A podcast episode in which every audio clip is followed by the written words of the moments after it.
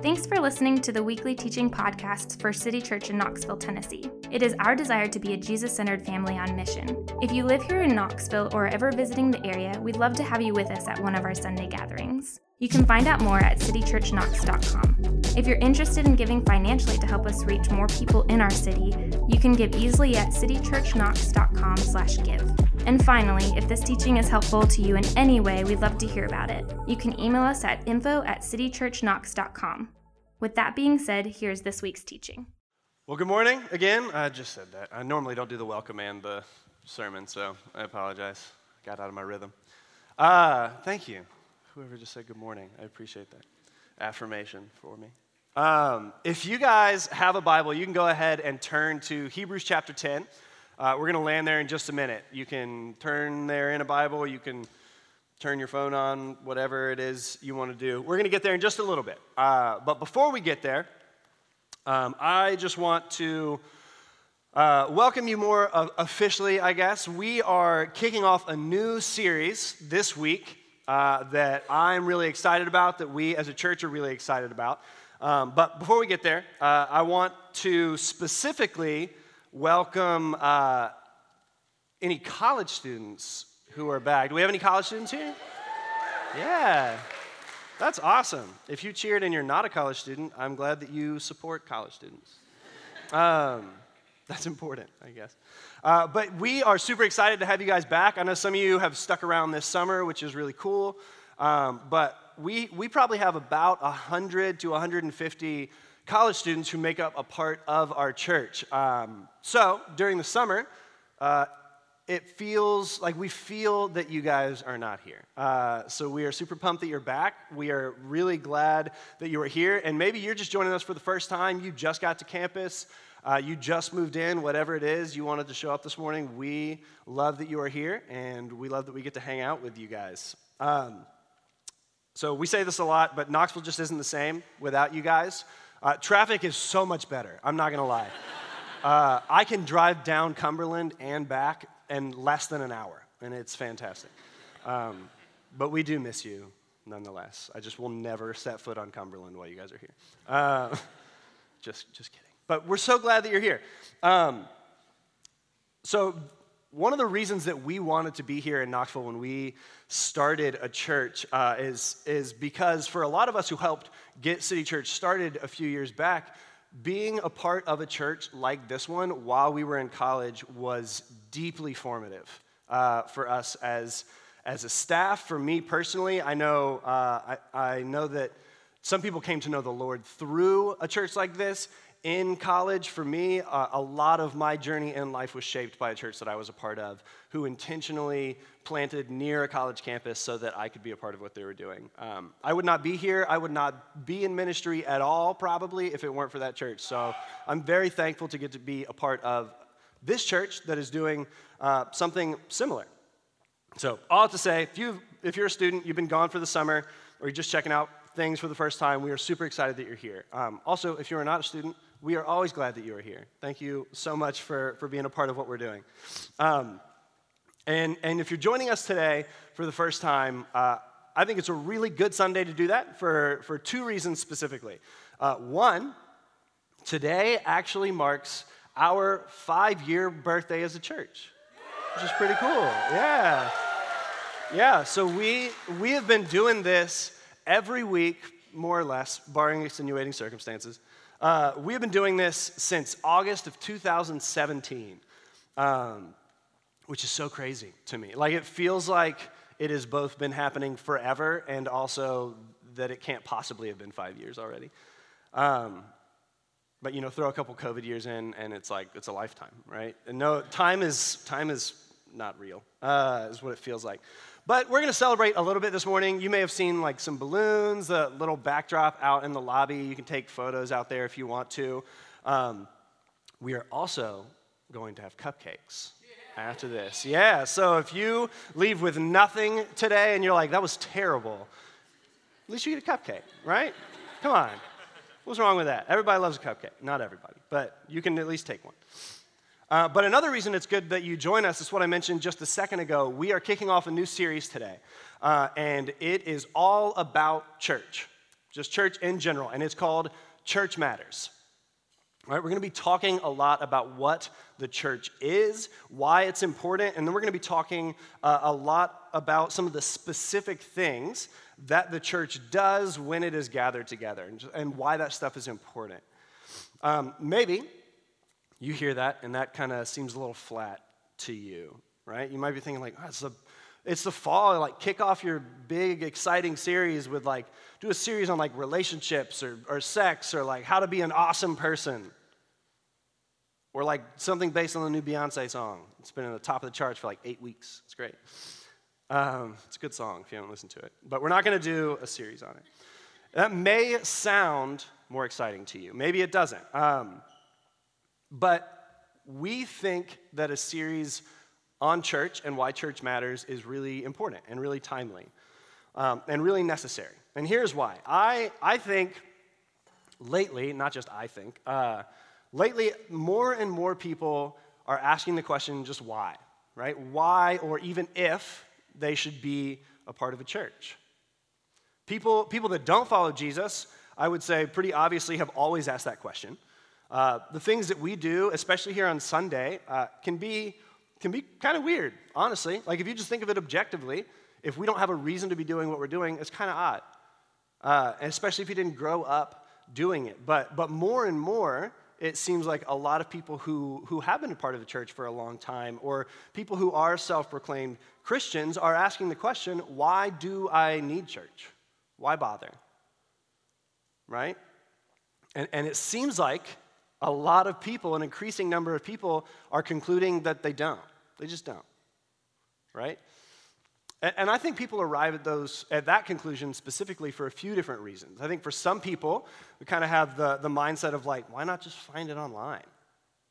Right? For a while now, especially since COVID started, you can find world-class sermons and, and brilliantly produced worship music all online.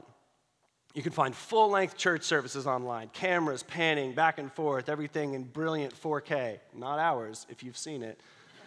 Uh, but you can find that somewhere. Uh, you can do all of that without ever leaving your couch or bed. You know, no, take your pick. Why on earth would I go through the effort of getting up and putting on pants and leaving the house when I could just do this at home? Why would I go in person? Right? Other people just don't see the point of church in general or attending a church, right? They don't find it relevant. Maybe, maybe they were a part of a church before at some point in their lives. And, and it mostly just felt like they were, they were giving up like an hour or so of their weekend uh, for something that didn't really add all that much value to their life. Right? It, it, people are saying things like, you know, I'm not, I'm not religious, I'm, I'm just spiritual. Right? I, I'm a fan of Jesus, I'm just not organized religion, right? I love Jesus, not the church. Other people, I would say, uh, have witnessed just too much hypocrisy from the church or from people in the church to want to be a part of it. I mean, you can look at any news outlet, any social media, even secular ones across the board, and it does not take long to be bombarded with some story about church, church people, church leaders doing something that shows that they are not who they claim to be. And then for others still, I think the reason comes down to um, hurt that they may have experienced. Church hurt may be involved in some way. Something went down in the past that just especially soured their view of church, and they're really hesitant to give it another try. But for one reason or another, and maybe another one that I haven't listed out, a lot of people just aren't too keen, I think, in taking time out of their week to be connected to the church.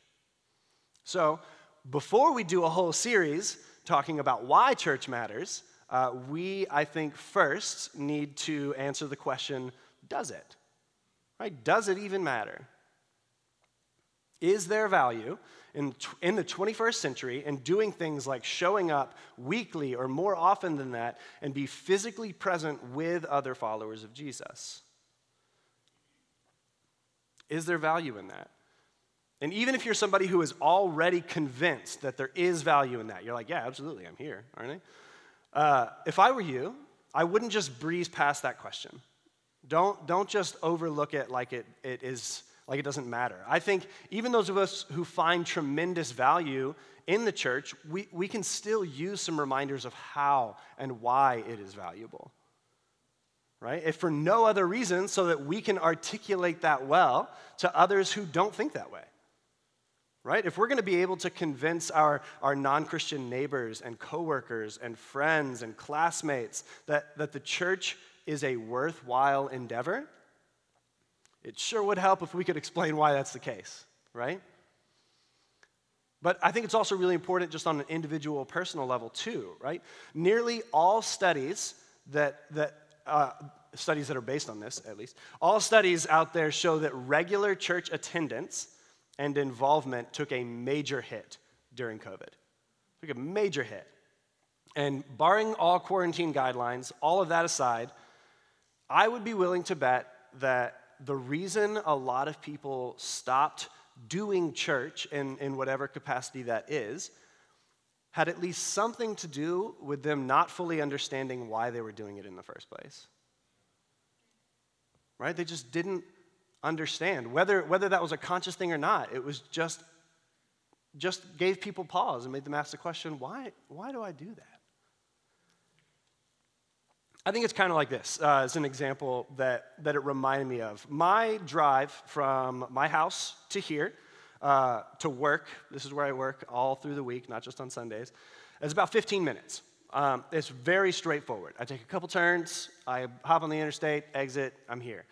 Um, I've been doing that pretty often, like five or six times a week for a while. Like it's several years that I have been doing that drive. And because of that, uh, there are times that I know I got into my car, like I remember that, and then I'm in the parking lot here, and I'm like, oh, how did I get here, right? It's like, did I cause any accidents? Like, did I run every single red light? Because I have no memory of stopping at any. So I hope they were all green. Uh, because I definitely didn't stop. I've had people say that they were riding beside me, like waving, trying to get my attention, caught me picking my nose and everything. No recognition that they were even there.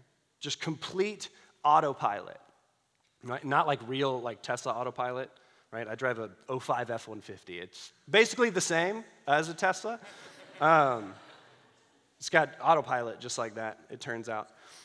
Um, but I think it's really, really easy uh, especially if you've been around church for a long time, uh, to go into autopilot mode like this when it comes to going to church or attending church or being involved in church. Right? We just go through the motions week after week without fully reflecting on why. Why does what we are doing matter?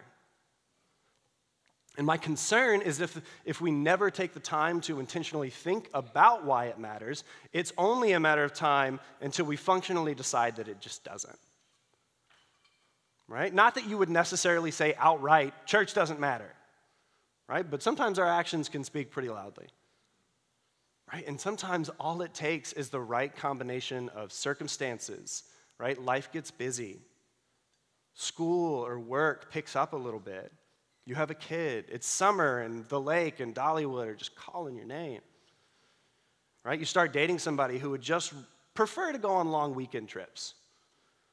And then all of a sudden you start thinking, you know, why do I do that thing on weekends, on Sundays? Right? And so part of what I want to do, what I want us to do in this series, is see is if we can if we can take the car off autopilot, so to speak right? And ask the question, why? Why do some of the things that we do, especially here on Sunday? Right? We're going to talk about why and how church matters. And today, like I said at the beginning, I largely want to do that from the book of Hebrews.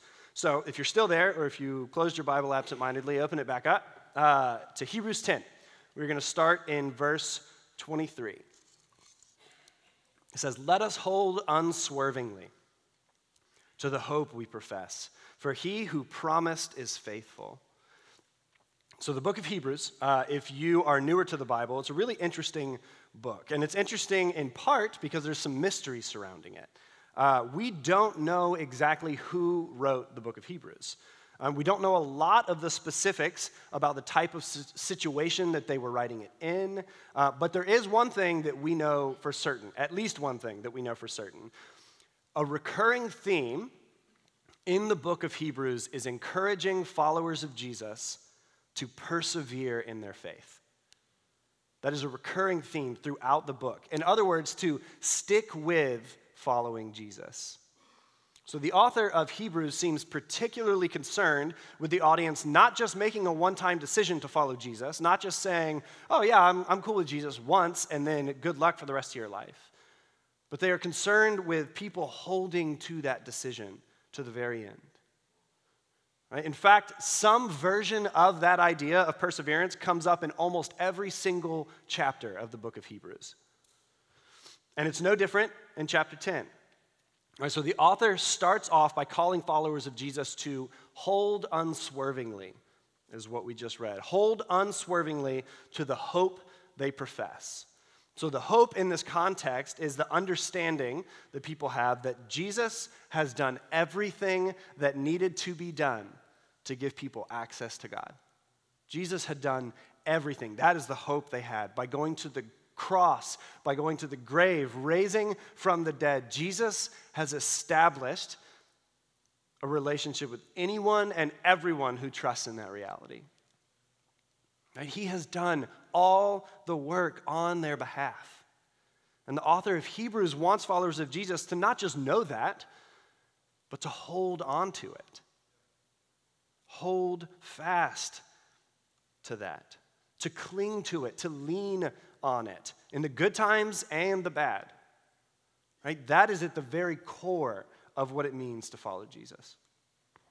And then next in this chapter, we read about one specific way that we are to do that. And this is where we're going to spend most of our time this morning. So we're going to start, uh, pick it up in verse 24. And let us consider how we may spur one another on toward love and good deeds. Not, notice this part specifically, not giving up meeting together, as some are in the habit of doing, but encouraging one another, and all the more as you see the day approaching. So apparently, an indispensable part of persevering in following Jesus is what the book of Hebrews says or calls spurring one another on. Spurring one another on. So, in other words, having relationships with other followers of Jesus where we are encouraged and we actively encourage others to continue following Jesus well. That is what spurring one another on is. And that means that we should not give up meeting together, it says, as some are in the habit of doing. So apparently, uh, some people in the ancient world had also cooled a little bit on the idea of getting together with other followers of Jesus regularly. Right? They didn't see the value in it. And therefore, some of these people were not making a regular effort to do it, to participate in that. But the author of Hebrews makes it really clear right here it is a bad idea to think about it that way. He says if you want to persevere in following Jesus, evidently you're going to need the church. Right? And so let's break down why that is exactly, right? Why we need the church, I think, comes down to at least three things that we need to define. We need to have a really good understanding of what these three things are. So I think we need to know what the church is, what it does, and whose it is. Right? What the church is, what it does, and whose it is. So, church, uh, to use the words of Hebrews 10, uh, is the practice of meeting together with other followers of Jesus. That's what church is, right? So, so it's here that we have to make an important clarification. If you have been around church for very long, uh, especially here at City Church, you have probably heard someone say that this, what we're doing right now, is not the church, right? A church is not a service. Uh, it's not an event, it's not a building, all of those things. We are the church. You and I, followers of Jesus. And, sometimes, uh, sometimes you even hear people put it like this. They'll say, church isn't a place, it's a people. Right? And all of that is really important to realize. Yes, we are the church. But sometimes in saying that, I feel like we do miss one key detail.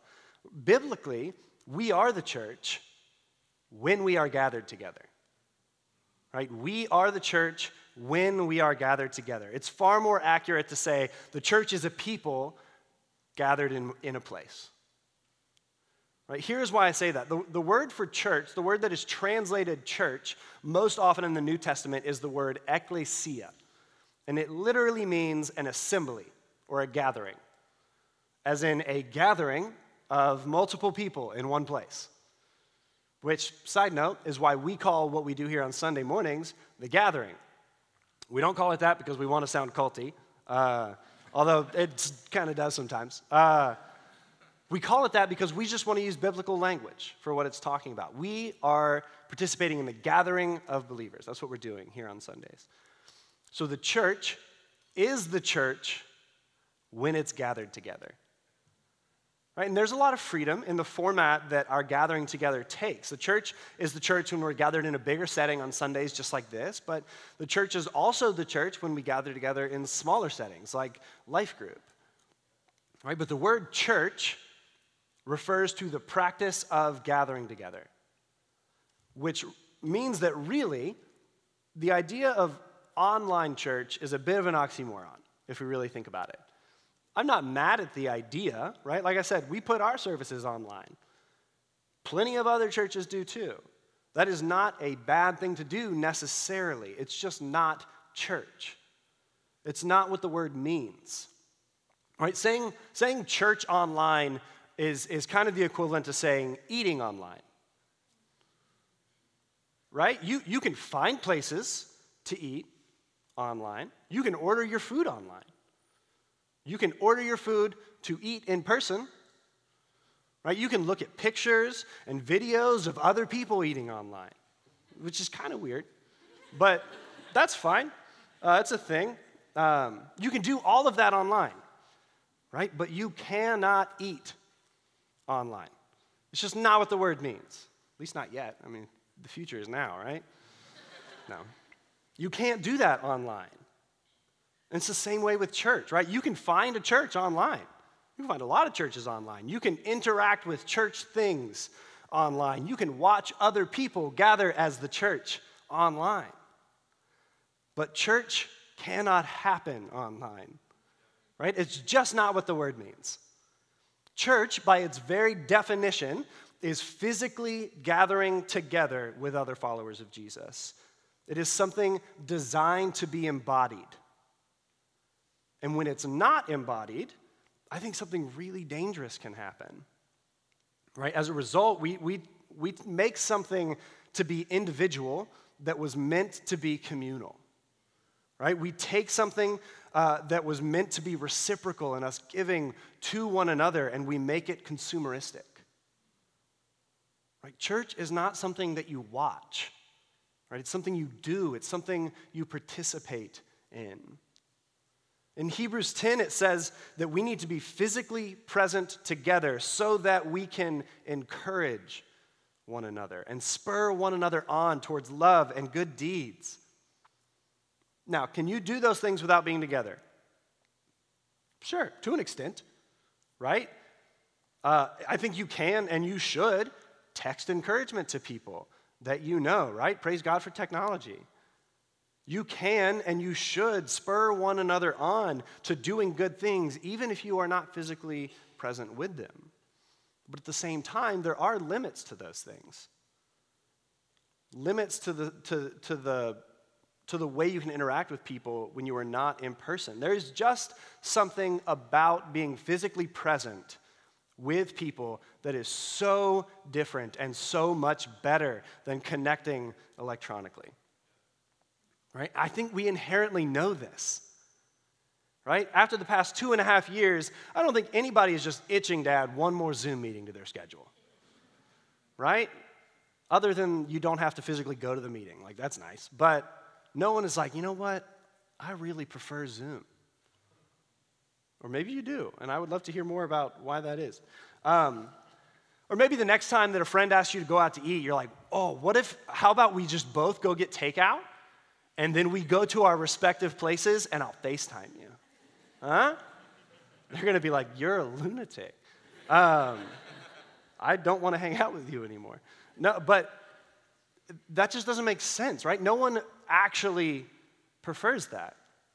So technology can be a great stand-in for those times when we, when we are unable to be physically present with each other, but it was never designed to become a replacement for it, and it can't be a replacement. And, and there's something here I want to help us see in regards to church specifically. At some point, the act of participating in it, in, in what we are doing, it teaches us something about its importance. Right? So, so when it comes to here on Sunday mornings, if you are regularly prioritizing an hour and a half block of time, committing to be here far more often than not, just doing that is communicating something to you internally about its importance. You are helping yourself realize that times like these are important throughout your life, even outside of Sundays. But it also works the other way, right? If you can't be bothered to make Sunday mornings a priority, that is also training you to believe something about it, right? If it's too much work or too inconvenient or, or too whatever the thing that you want to insert there is to block out an hour and a half on a Sunday morning, I've got to question whether or not you're going to have what it takes to follow Jesus eh, alongside other people who are following Jesus because that requires so much more effort and sacrifice than just giving up an hour and a half on a weekend. Right? So if that's too much, I don't know what to tell you about following Jesus as a whole. Right? Especially if those couple hours only happen if it feel like it's not getting in the way of something else you'd prefer to do. Right? The practice of doing this or not doing it teaches us something about its importance. It does. So, church matters because of, of what it is, right? Being physically present in one place with other followers of Jesus. Right? There's something that happens in this setting that just cannot happen any other way.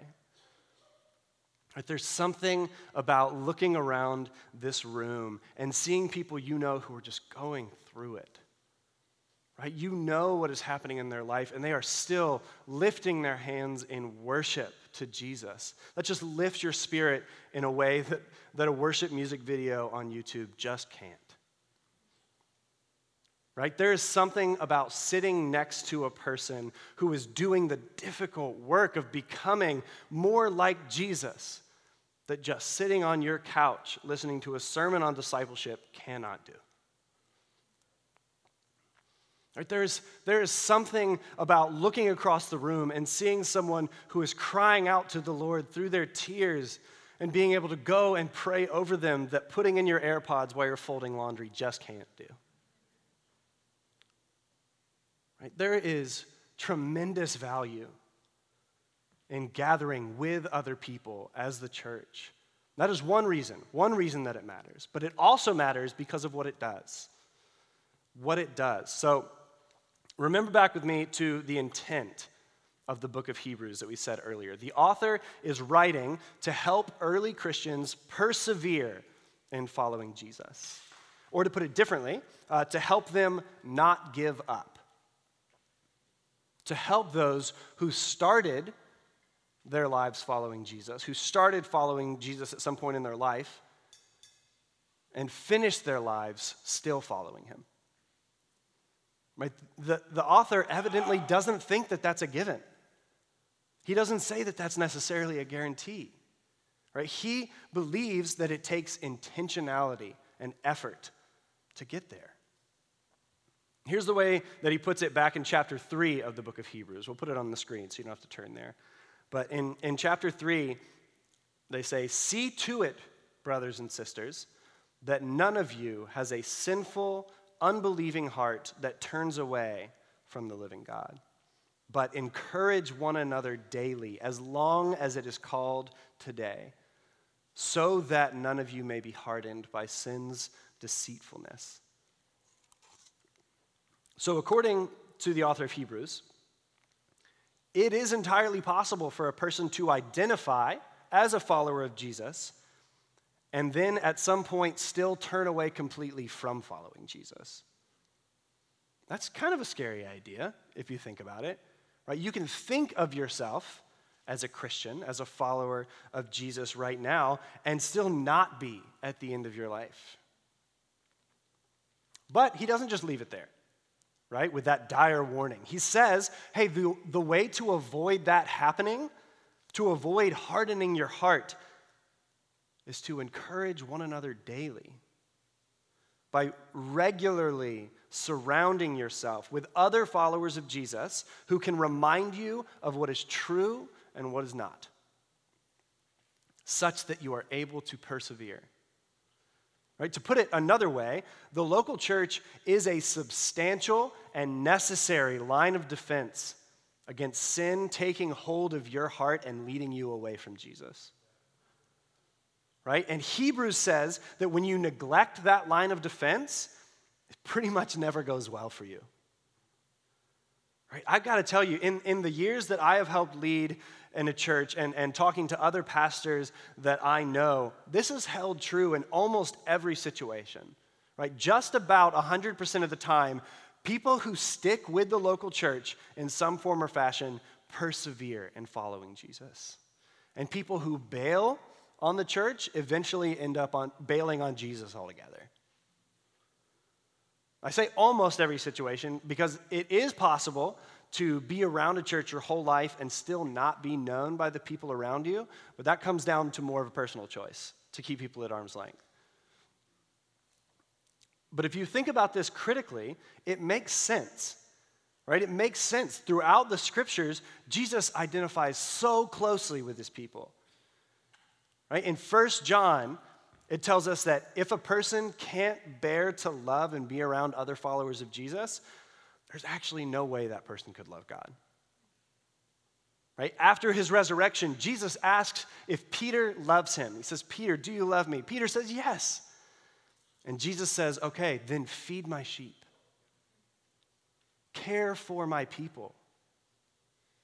In Acts, when Saul is persecuting the church and killing Christians, Jesus shows up to him and asks, Why are you persecuting me? Do you see how Jesus talks about his church? Or do you see how closely and intimately he identifies with it? It's a package deal, right? You don't just get one. So we can try to construct a, a, cement wall between the two if we want. We can try, but it won't work. And if we bail on one, it's only a matter of time before we bail on both. Right? Being a part of a church solidifies and, and calcifies our faith. It makes it last. So if we want to stick with Jesus, we're going to need to figure out a way to put up with his people. Right? Because despite all of the church's imperfections, it is one of the best lines of defense for not growing cold to the love and presence of Jesus in our lives. It may be very imperfect, but it is His. Right? Which leads us to the final reason that I think church matters, and it's because of whose it is.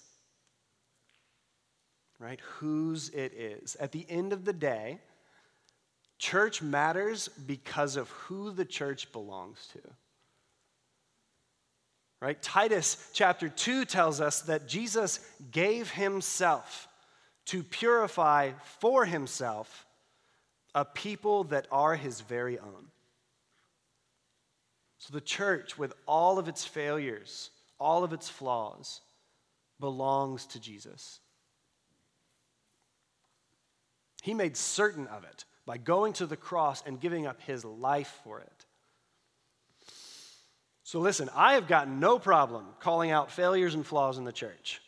No reason to sweep those under the rug, right? Jesus, Jesus was fine calling stuff out.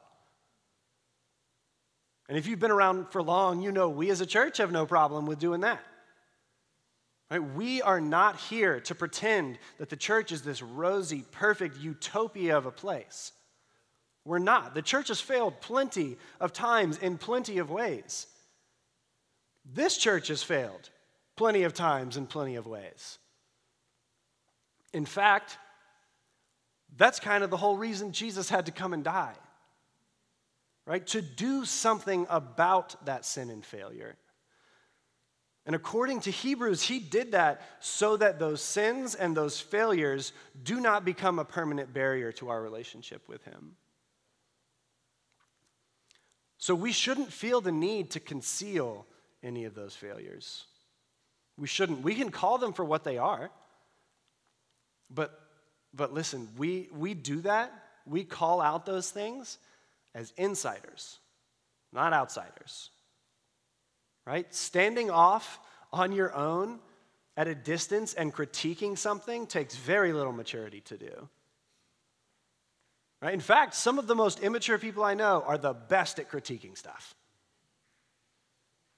Now, what takes maturity is being a part of something imperfect and doing the hard, necessary work of helping it move towards what it needs to be. Is the church full of hypocrites? Are there hypocrites in the church? Yeah, absolutely. And in a way, that, that's good because that means that there's room for you and me. Right? So let's hop in. Let's repent of our own hypocrisy along the way, and it will be a little better as a result. Right? Jesus has all kinds of understanding and patience for those who struggle to be a part of the church. But he's got no place for people who arrogantly disregard the church. Right? Whether that's functionally or, or ideologically. People who say, you know, I know Jesus died for it, but I don't need it. I'm good. Right? Jesus went all in on the church, all in.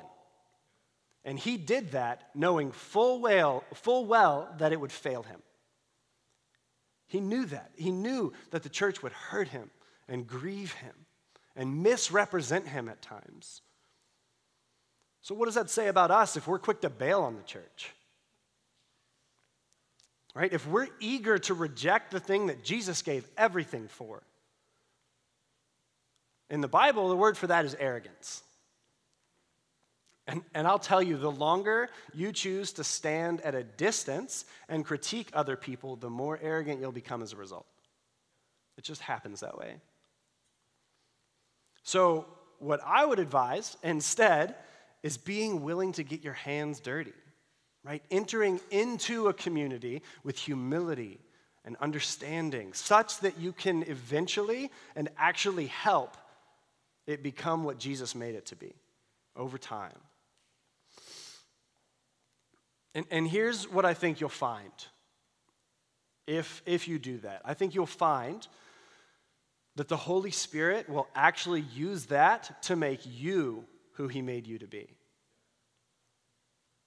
He will. The mystery of God's design for us is that we actually can't become who He made us to be without participation in the church. So I want to read you a quote uh, about all of this by a pastor in Iowa named Lillian Daniels. So she wrote a piece for the Huffington Post about the problems with the whole spiritual but not religious mindset. And I want you to know um, we took out some of the snarkiest parts of this quote. Uh, that's important to me for you to know because it's still pretty snarky, uh, even by my standards, right? And I can, I can be pretty snarky at times. Uh, but just remember, I took out the snarkiest parts. You're welcome in advance. so Lillian Daniel said, Here we come to the crux of the problem that the spiritual but not religious people have with the church. If we could just kick out all the human beings, we might be able to meet their high standards. If we could just kick out all the sinners, we might have a shot at following Jesus. Being privately spiritual but not religious just doesn't interest me. There is nothing challenging about having deep thoughts all by oneself. What is interesting is doing this work in community where other people might call you on stuff or, heaven forbid, disagree with you. Where life with God gets rich and provocative is when you dig deeply into a tradition that you did not invent all for yourself. Again, that's the last snarky part. if you want the whole thing, talk, talk to me later. I can point you in that direction. But do you see what she's saying? There are parts of who God made us to be that we just cannot become all by ourselves. We need people who irritate us to help us grow in patience. We need people who challenge us to help us grow in humility. We need people who correct us to help us grow in our understanding. We need people who disagree with us to help us grow in having a charitable spirit. We need difficult people who can help us grow in getting over ourselves. And for all of that to happen with any success, we don't just need those people to occupy a chat feature online or a text that we can leave unread until we feel like answering it. Right? We need to see them. We need to, we need to have to see them week in, week out. In other words, we need to be physically present with them on a regular basis. Uh, so I'll say this feel free to bail on the church if you are so inclined. But just know that in doing that, you are bailing on one of the most important mechanisms that God has put in place for your growth and maturity. So if you do, if you do bail on it, don't be surprised when you feel stuck or dry or confused at your lack of progress in following Jesus. It could be that you've actually locked yourself out of locked yourself out of that happening entirely, right? Because you have locked yourself out of the church, of his church. And at the end of the day, this is his church, right? He made it in many ways for you. And it is amazing what it can do in your life. It's amazing what he can do in your life through the church. Right? The church belongs to Jesus for his purposes. That is why it matters. So let me just land here uh, as we end today. My only real hesitancy, I'd say, about giving this teaching uh, is the possibility that, that someone may have walked in here really wanting to plug in to the church and feel attacked or discouraged by something that I've said this morning. So let me be clear. Uh, if you long to be a part of a church, if you long to have meaningful relationships with other followers of Jesus and you just, you just struggle with that because of fears or, or past experiences or both, I want you to know this is a safe place for you to be. It is. If you stick around, you will actually find out that quite a few of us have stories just like that. Right, just recently, one of our pastors uh, grabbed coffee with a guy who, uh, when he came around our church, was just about done altogether with the church. Came in like, this is going to probably be the, the last straw. I'm out after this, for sure. Right? He, he had been on staff at a church before. He had had some really rough experiences there, and he just didn't see much use in continuing to be a part of any of it. But the reason that he was meeting with one of our pastors was to tell him that after he had been around uh, for a couple of years here, he had changed his mind about all of that. He had, in some ways, had his faith restored in the institution of the church. And because of that, he was actually taking a job on staff at another church to help further the kingdom. And, and I tell you that story, and, and I don't say that to say we are awesome. I don't. I can assure you, most days we fall quite short of awesome. Right? And, and I don't tell you that to say that we will not ever let you down. That is not a promise that I can make. It is not. I tell you that just as a simple example of how other people have found this to be a safe productive, helpful place to be when they were in a season of doubt and hesitancy toward the church. Right? We, we receive our deepest hurts in life in relationships. We do. But we also receive our greatest healing in relationships. Our conviction is that the church is not a museum of saints, it's a hospital for sinners, right? We are not a museum of saints. So if you're willing to admit that, that you are flawed, and if you're okay with us admitting that we are flawed too, I, I think that we have a really good foundation to build on. Right? So that is what we want to, to commit to together. So let's pray uh, to that end.